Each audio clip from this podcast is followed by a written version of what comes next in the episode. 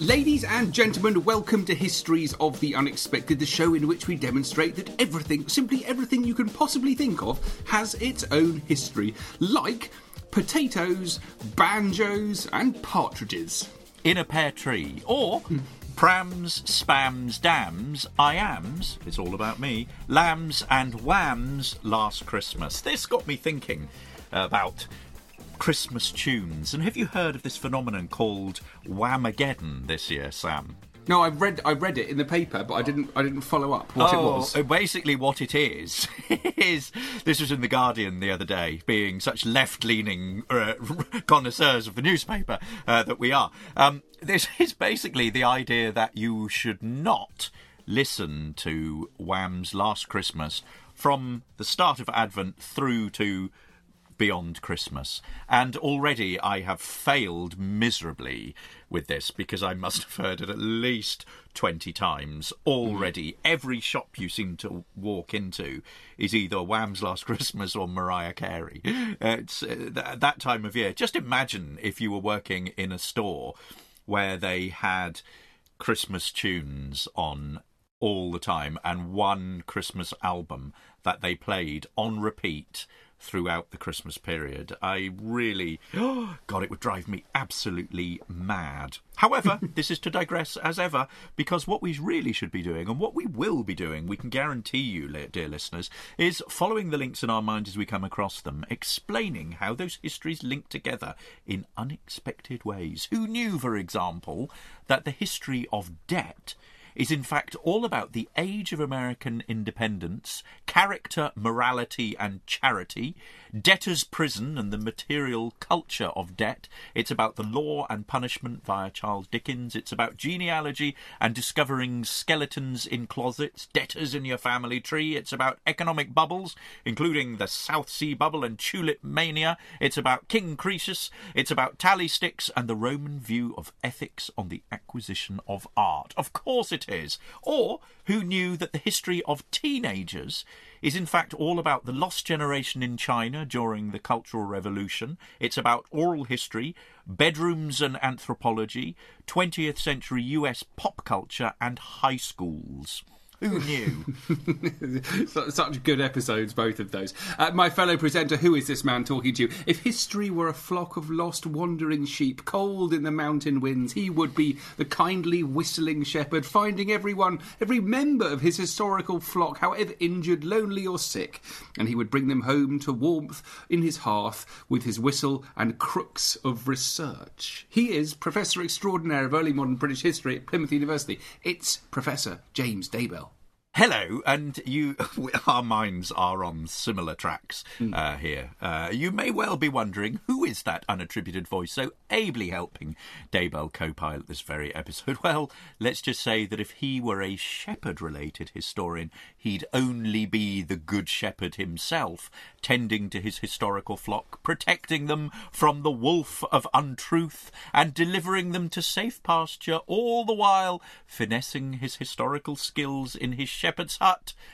Reading a volume or two, yes, you've guessed it, it's the famous historical adventurer, Dr. Sam Willis.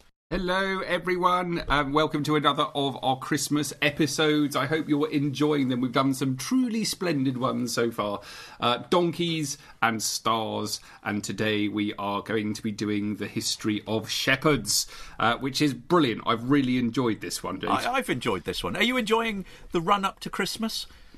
Uh, yes, very much so. Oh, good, because we are. I just that was a, a segue into some cracker jokes because we we, we in the Daybell household are obsessed with crackers. As soon as they come on sale, we buy up a, a dozen, half a dozen boxes, and this year we're in fact making our own. We have three birthdays in the run up to Christmas, each of which demands its own special dinner with crackers, and I just wanted to share you share with you some of my favourite cracker jokes uh, before we get started. Okay, here we go, Sam. What's green, covered in tinsel, and goes ribbit ribbit? I um, w- I don't know.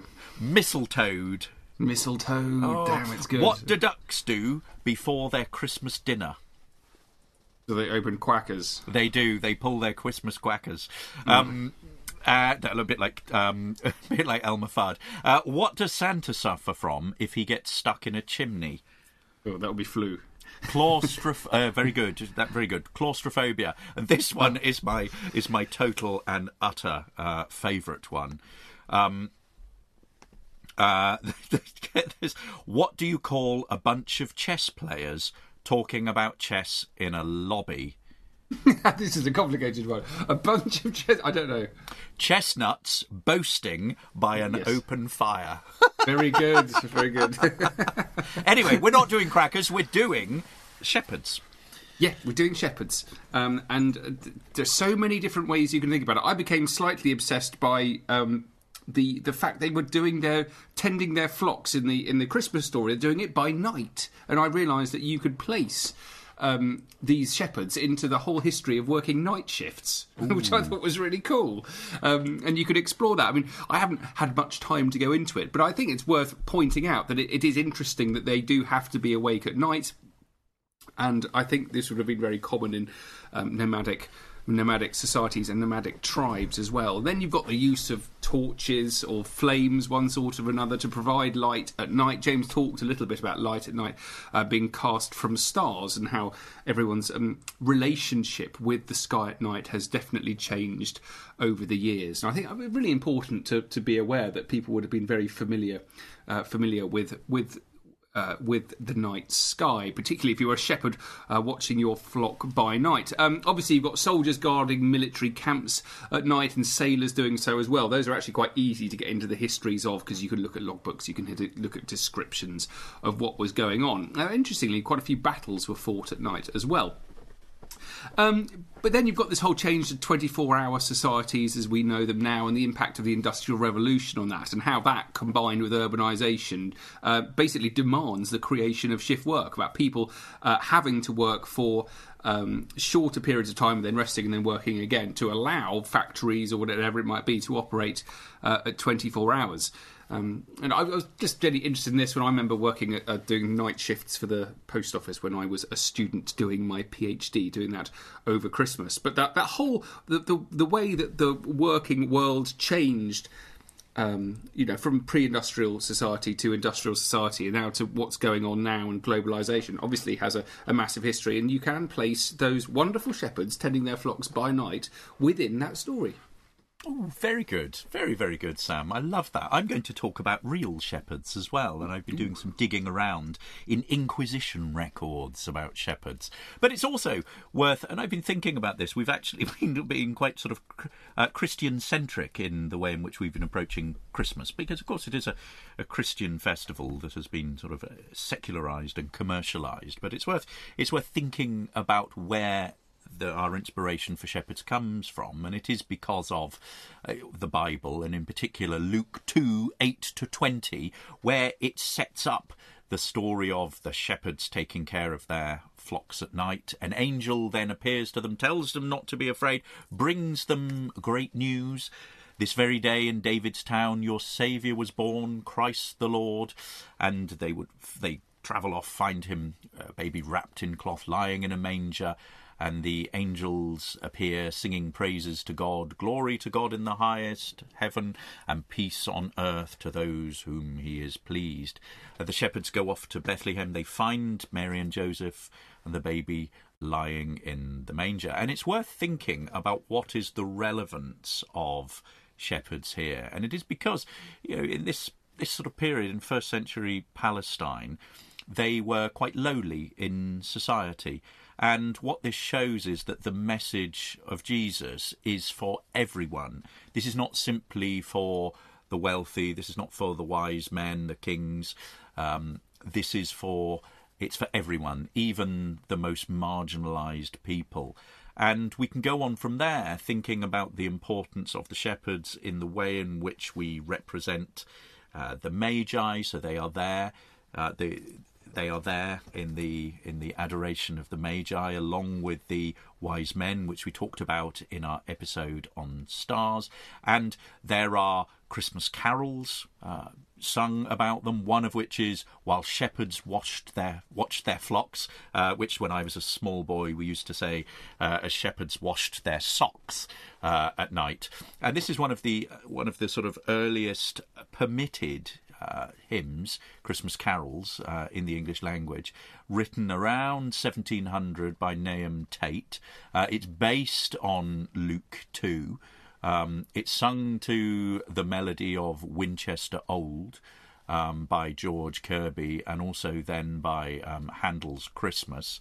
And I think one of the things is about it is that it is, for a while, it's one of the only Christmas hymns to be approved of by the Church of England in the 18th century. And what this meant was that then it was very widely disseminated across the country with the Book of Common Prayer. So it's one of the most widely sung uh, Christmas carols. Uh, other Christmas carols weren't uh, sanctioned by the church because they were often associated with folk music, which was considered far too secular and rustic uh, to be used in formal church services until uh, the end of the 18th century. So there we are, Sam. A little, little, little uh, starter for ten on Very why good. shepherds and the importance of Christmas carols. I got a bit panicky about um, about costumes for nativities. So how how would you identify a shepherd in a nativity visually? So I have bought many a shepherd's costume for a nativity. Uh, not only have I worn them myself as a small boy, but I have also purchased them for my daughters. The most important thing is a shepherd's crook. That's key. Uh, very difficult to get hold of, but one can furnish one oneself. You can fashion it yourself. But then you also need a sort of a head headdress uh, that you wear, and then you need some kind of smock. Uh, you can also apply a beard. Uh, if you have daughters, this is very important because you need to dress them up as male shepherds or female shepherds, you know, whatever. Uh, but but often quite humorous to uh, pen on a beard, or not pen on a beard, but you know, use face paint. Uh, that, that that would be that would be the what was important for me. very good, very good. Okay. Um, well, uh, I agree entirely, particularly with the crook. And I would like to shout. I was idly flicking through the agricultural history review of the year 1957. James. Of course you were, as as, Vol- as was I. Volume five, number two, Oh. uh, which is the one I was looking one. at. Pages 91 to 94, and I came across a brilliant article. It's my new favourite historical article called Notes, so, Some Notes on Shepherds' Staves. And so I'm going to talk a little bit about um, why we think shepherds have crooks, and if they actually did have crooks, and, and what they were changed for. And I really, really enjoyed this very much indeed. Um, first thing I discovered, I, I didn't know what the crook was for. Do you know what it's for? It's for pulling sheep out of places, isn't it? You put it Yes, round that- a sheep's neck when they get stuck in things. Yeah, or leg, or Yeah. something like that. So Yeah. um, it's it's um, and it it has become a, a symbol of Christian care. Um, there's quite a lot of symbolism going on with sheep and shepherds in in, in, in Christianity. I actually found a really great description here saying, Our behaviour patterns and life habits are so much like that of a sheep, it's well nigh embarrassing. Sheep are slow, weak, foolish, nervous, fearful, helpless, and most importantly, totally dependent on their shepherd. I'm not sure I completely agree with this. Um, the care of the shepherd profoundly impacts the condition of the sheep. Under one man, sheep would struggle, starve, and suffer endless hardship. In another's care, they would flourish and thrive contentedly. I think that last bit's true, at least. Um, anyway, you come back to the shepherd and his symbol of having this crook and it being um, being a symbol of care.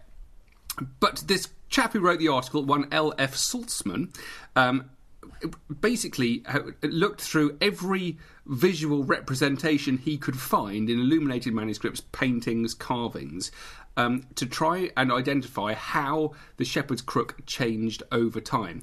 And he interestingly only found one or two examples of there being a crook, so having this curved head, like a, a kind of a, a, a over large walking stick. It's about head height, curved head, often with a little flick at the end. He only found one or two of examples before 1475. Now, before then, what we see most of the time is the shepherd carrying either a plain staff or a stick, basically a long stick, or a club. Um, there are a couple of examples I just want to share with you, which um, the sources he came across I just think were just wonderful. So Chartres Cathedral, um, a, a fairly serious demonstration of Gothic art, particularly French Gothic art. It's, it's a masterpiece, the, the high point of Gothic art and architecture. Carved uh, Western Front, very much like the carved Western Front of Exeter Cathedral, our local cathedral where you've got detail of the Annunciation of the shepherds. This is at Chartres. Um, you've got the, an angel announcing the birth of Christ. Then you've got several shepherds, and interestingly, they all either have or had, because they've broken off some form of stick or some form of crook. And one of the ones is, without any doubt, it's a twisted club rather than being the the the the crook that we know. Another example in the V&A museums, where you can find examples of most things in history if you want to. Uh, this is a German ivory carving, again from the 13th century. They've got three shepherds, each one with a very plain club.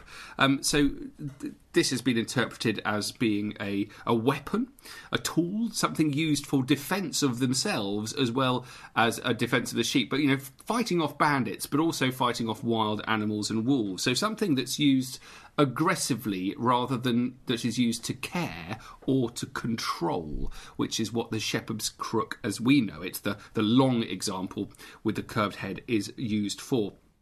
Another wonderful example in the Hortus Deliciarum um, of Herrad von Landsberg. This is around 1175, and Herrad von Landsberg, or Herrad of Landsberg, is our new favourite Alsatian nun. She is an abbess of Hohenburg Abbey in the Vosges Mountains, and she creates this unbelievable manuscript. Um, and it's it's particularly fascinating for the, the many observations that you can see in it, which tell us that it was made by a woman. Anyway, uh, it was actually the the manuscript itself was destroyed in the in the 19th century, but there are a few examples surviving, um, and it has a, a wonderful example of uh, of a club where you've got the it's a kind of a thinner uh, at one end, and it's curved into almost like a crook, but it's like an embryo crook. It's not quite a crook. It's like a it's it's a it's kind of an interesting variation, a transition between the simple stick or the club and then the crook. Um, and there are various others around this period, 1200 to 1400, of of what um, is more like a hockey stick or, or kind of like a, a seven iron uh, if you if you're a golfer. Um, and then there are others as well which have spoons on the end, which are really interesting. Almost like a, a, a little a little spade.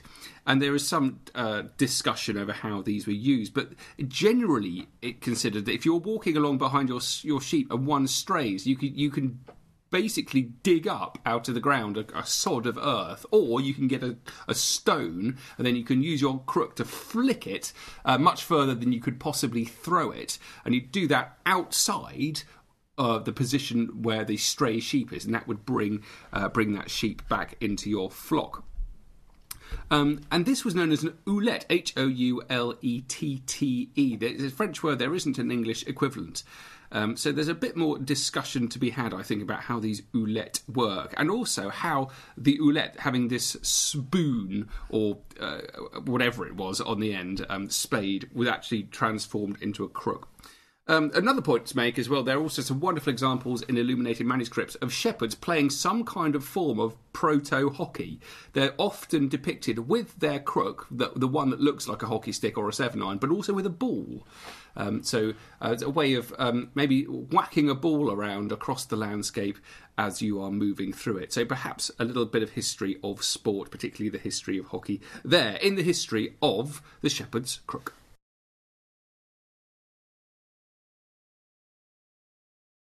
Oh, Sam, that's lovely. One of the things that strikes me uh, listening to what you're saying is the connection between that and uh, the Christian church uh, through the bishop's staff or the crozier, um, which is in the shape of a shepherd's crook. So, this is the sort of ceremonial uh, staff that they would have carried in, in ceremonies along with the mitre, the pectoral cross, and the episcopal ring. And again, it's about the symbolism or the important symbolism of the shepherd within the church. You know, Christ as a shepherd of men. And so it, is, it, it emphasises that pastoral role that they would have had. But I want to take us in a different direction and, and tangential to what your starting point, which was nativities and what would a shepherd look like. I want to riff with that in a different way and to think about oral histories of nativities. And this was inspired by an article uh, a while ago uh, in, I think, the Spectator magazine or something like that, um, which uh, reviewed uh, various writers, key writers, and their memories of their roles in nativities. And one, Jonn Elledge, who's CityMetric editor, was in fact a shepherd. And he writes. Um, I was first shepherd. My my first line was, "Oh, what a wonderful night for stars." I remember giggling really badly during the first rehearsal, saying I'm embarrassed and being shouted at if I didn't pull it together. They'd give the part to someone else, which actually seems a bit harsh. I mean, to be honest, that does seem a bit harsh for somebody uh, who's who's a small child.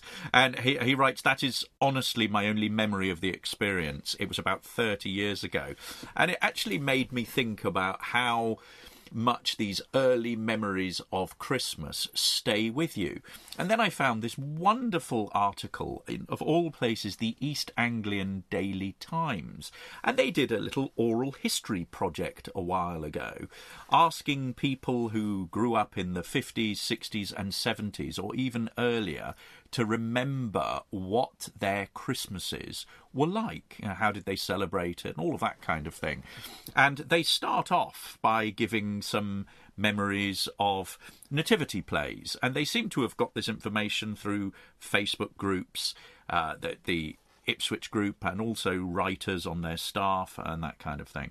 So one Iris Morris uh, said that of nativity plays, I was always one of the wise men as I was tall, and my dad always complained loudly from the audience about me catching my death of cold in my bare feet. We had a wonderful Christmas party put on at the GPO where my brother worked. That's what she remembers. Christine Godfrey Glenn said, Us Godfrey girls all had long hair. For some reason, the teachers at Smart Street School in Ipswich thought that made us good candidates for angels. We wore white sheets, tinsel halos, and cardboard wings with crepe paper feathers glued on them. Lovely memories. Cheryl Fulcher, uh, who as a person with a very deep voice, I'm hired all the time for advertising campaigns. But a deep voice doesn't sell B2B, and advertising on the wrong platform doesn't sell B2B either. That's why, if you're a B2B marketer, you should use LinkedIn ads. LinkedIn has the targeting capabilities to help you reach the world's largest professional audience. That's right, over 70 million decision makers all in one place. All the big wigs, then medium wigs, also small wigs who are on the path to becoming big wigs. Okay, that's enough about Wix. LinkedIn ads allows you to focus on getting your B2B message to the right people. So, does that mean you should use ads on LinkedIn instead of hiring me, the man with the deepest voice in the world? Yes. Yes, it does. Get started today and see why LinkedIn is the place to be to be. We'll even give you a $100 credit on your next campaign. Go to linkedin.com slash results to claim your credit. That's linkedin.com slash results. Terms and conditions apply. Lives in Norwich, remembers uh, my mum made me an angel dress out of her beautiful 1950s wedding dress at Avenue at the Avenues Nativity play. I had a tinsel halo along with nine other angels. My brother John was playing a policeman in a different play. He became ill and had a pain in his hip. The show must go on, so his teacher made him a police car out of a wooden trolley, and the little milk bottles were carried in so he could still be in the play. That night he was rushed to the Jenny Lind Hospital and was seriously ill for several weeks, and then homeschooled for months. Adrian Hamilton Watering said, I was always the person who had the most lines at my Sprowston infant school in the 50s which usually meant standing on the side of the stage in full view in Sibley costumes. I remember being a Christmas tree which my mother made out of green material with small fir tree branches sewn onto it, also a scarecrow with straw coming out of the sleeves, an early Wurzel Gummidge. But it's not just nativities that people remember. They remember all sorts of things relating to Christmas. Many people remember school dinners. uh, including one Judy Rimmer, who said, when I was at school in Framlingham in the 1970s, the dinners there couldn't compete with home food, but I do remember the Christmas dinner being a big event which we eagerly looked forward to. We all queued up for turkey, roast potatoes, stuffing, etc., and had a big plateful. If I remember rightly, everyone had to take something of everything. I'm not sure if we had custard as an option with Christmas pudding. I think there was some sort of sweet white sauce instead as a special treat, though I suspect it would have had any brandy in it. And there were also other things that people remembers. Um, uh, Leslie Firth remembers I always remember the smell on Christmas morning of the turkey having been cooked overnight. They were wonderful days. The stocking on the bed always contained mandarins and chocolates, then little surprises and a comic. Uh, Jean Walker Bayliss recalled it was Christmas morning 1945. The house was chilly, but after checking my Christmas stocking and finding a new toothbrush, orange, and nuts, I could smell breakfast cooking. To the kitchen I hastily went. My mother was cooking real English sausages, scarce during the war, bacon, eggs, and mushrooms, and fried bread. Mmm. The radio was playing Christmas music. That was my first Christmas without war. Our dinner was usually a homegrown chicken with sage and onion stuffing, bread sauce, Brussels sprouts, mashed potatoes. It's making me hungry just listening to this. Peas, little sausages around the chicken, Yorkshire puddings, plum pudding with hard brandy sauce, with silver threepence coins, crackers, and paper hats to put on. In the afternoon, Dad had a car in 1947. There were visits to grandmother and great uncles, or this could have been on Boxing Day to have high tea with all the goodies. Who needed gifts when we had all that homegrown food? And one of my favourite things, favourite things that people remembered is playing games with the family. And now I love board games at Christmas. It's one of the things that we all love doing as a family. But have you ever, Sam, heard of a game called My Friend's Chair? no, but I love it no, already. Okay, okay. It's, it's, you, you, think about all the things that you act out, charades and other parlour games. This, listen to this. This was uh, one. Eleanor Ellis writes this, and I think she's alone in in this game. Um, the tradition in my family was to play a round of a game called My Friend's Chair after Christmas dinner. Half the guests would leave the room, and those left behind would each choose one of those now absent to be their friend. The first group would come back in one at a time while the room chanted, This is my friend's chair! This is my friend's chair at them, each person patting a chair in an enticing manner. The player would have to decide who was most likely to be their friend and sit down beside them, either to be cheered and allowed to remain or booed from the room. And she adds, the game endured a couple of decades or more until newer members of the family, by marriage, rebelled on the basis that it was not good for their self esteem. To this day, I've never met anyone else who's ever played this game. I think we should play that this you should play that this Christmas at your house, Sam, with your family. I think I will. Excellent, excellent. Well, that's that's that's that's my oral history of shepherds. Shepherds, yes, via chairs. Via chairs. Very good. Yeah, very good. Very good. Um, I just uh, briefly tell you about one thing I came across which I loved. Um, it's by Hans Sebald Be- Beham. Beham. B E H A M. Um, it is from a, a pamphlet which has now been lost. It's a copy uh, dating to 1524. It was made in Berlin and it's called The Sheepfold of Christ. Um, it's a woodcut. Um, really interesting thing for many, many reasons. So we started off talking about shepherds in the Christian, uh, in, the, in, the, Christmas story, um, but there's plenty of other examples of sheep going on in the Bible, and people's responses to that over time tells us a great deal about the history of the times in which they live. Particularly here, as I say, 1524 Berlin, so the Reformation in Germany. Very interesting time indeed to be studying the way that um, religious uh, imagery was manipulated and used used to reflect different uh, changing beliefs. And this is all based on the parable of the Good Shepherd from John. I am the Good Shepherd. The Good Shepherd lays down his life for the sheep.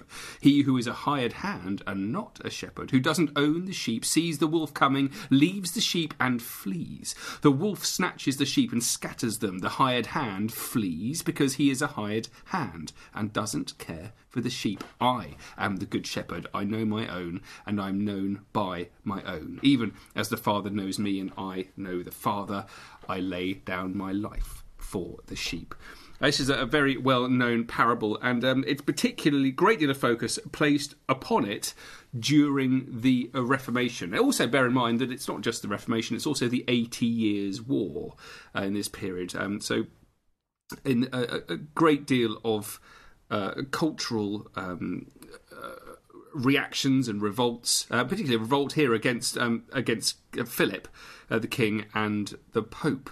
Um, and this isn't just about physical fighting, it's all played out as well in propaganda. And one of the ways of this happening was, was huge. Uh, through pamphlets, prints, and broadsheets. And here we're looking at an example of a print. Um, um, they, have taken the, this this parable and um, basically kind of turned it into what you might be more familiar with is a, a, kind of cartoon from the 18th century.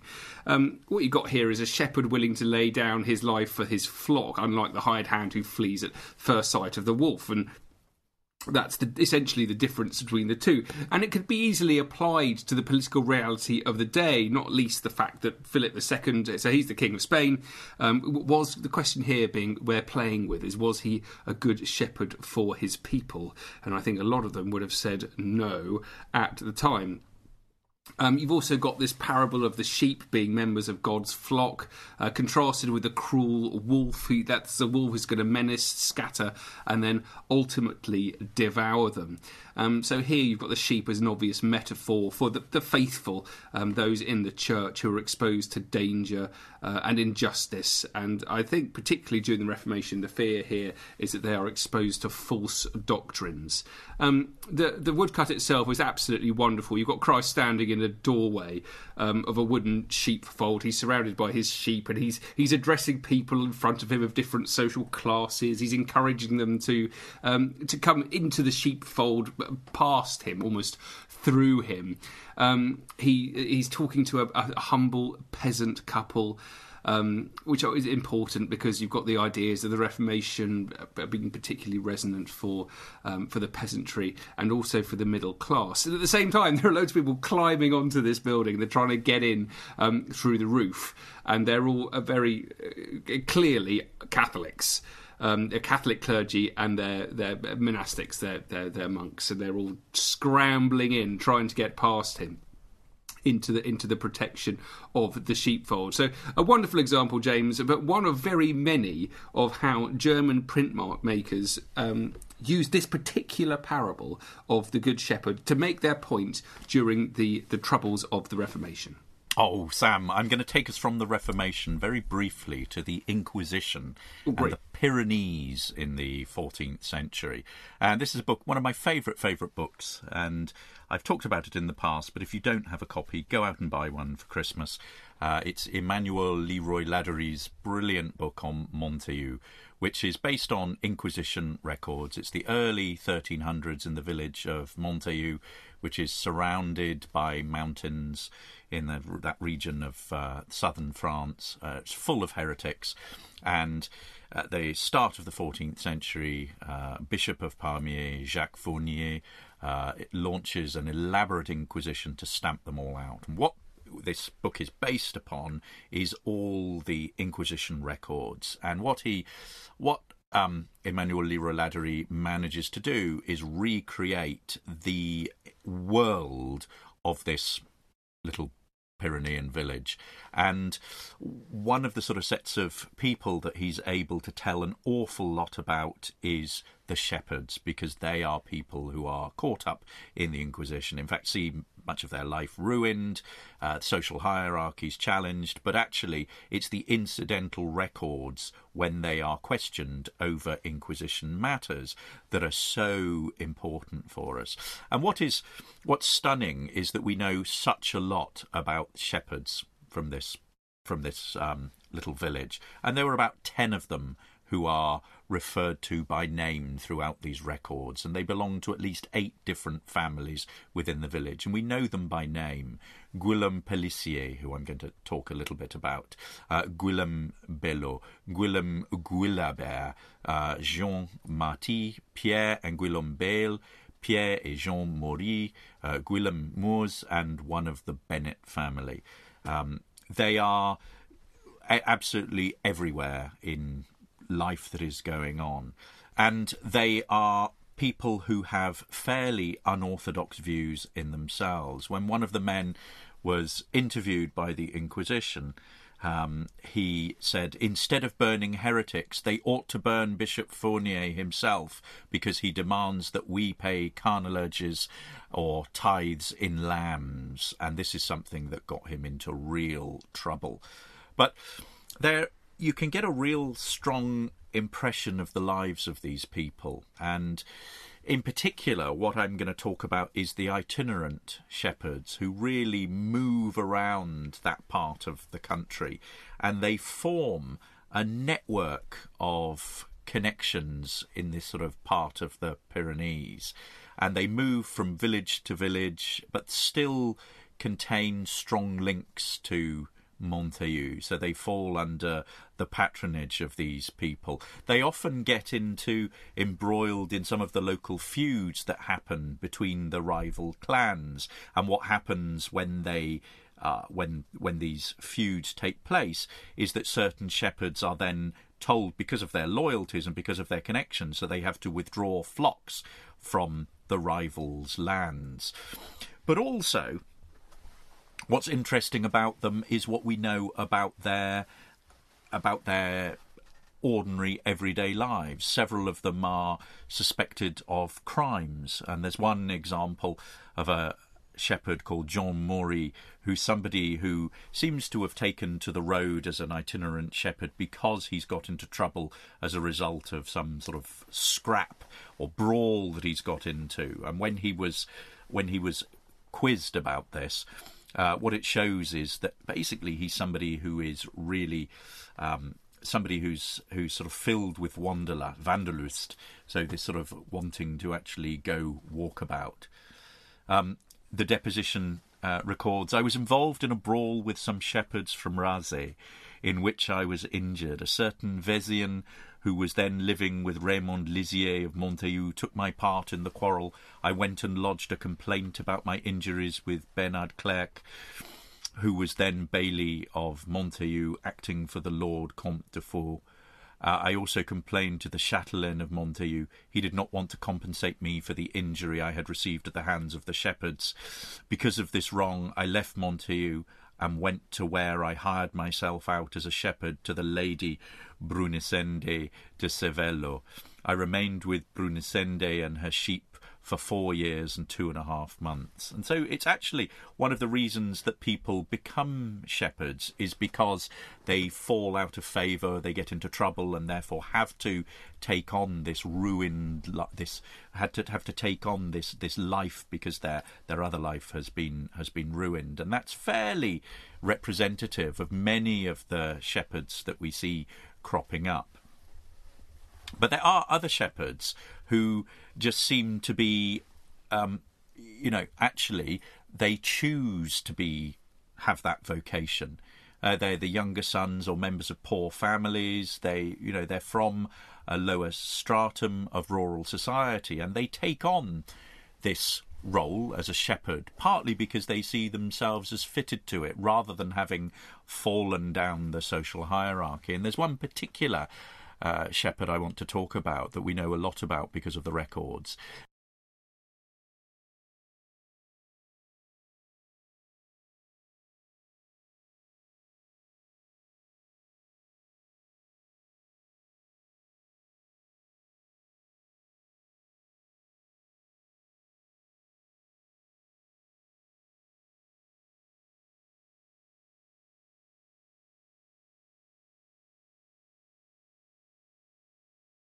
Quite a lot about him. We know, uh, as um, Emmanuel Le Roy Ladurie says, is that we know that he was, and I quote here, um, young Pelissier was not outstanding for intelligence, and he made a poor showing beside his colleague Pierre Maury, who was very bright. Pelissier did not know the surname of his first employer and could not say exactly how old he was when Thomasia first engaged him. He was just as vague when he was asked to say how long he had worked for her. he said, I stayed with Thomasia five or six years. So we know that when he when he was about 18 uh, and he was sta- an established shepherd, he went home and lived there for an indefinite period with his mother, but then he leaves and goes off again. His Wanderlust was boundless, as it, as it says, uh, and he's taken on as a shepherd elsewhere.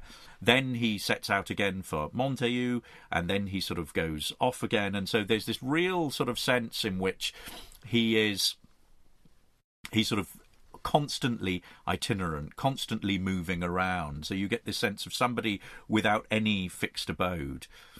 He's then um, the Inquisition then falls upon the House of Maurs, and he is questioned about it. And he says this My employer, Bernard Maurs, and his mother, Guillemette, were at that time imprisoned for heresy. Pierre Maurs, his brother and neighbour, and the other Pierre Maurs, his son, were thrown for a while into prison at Carcassonne.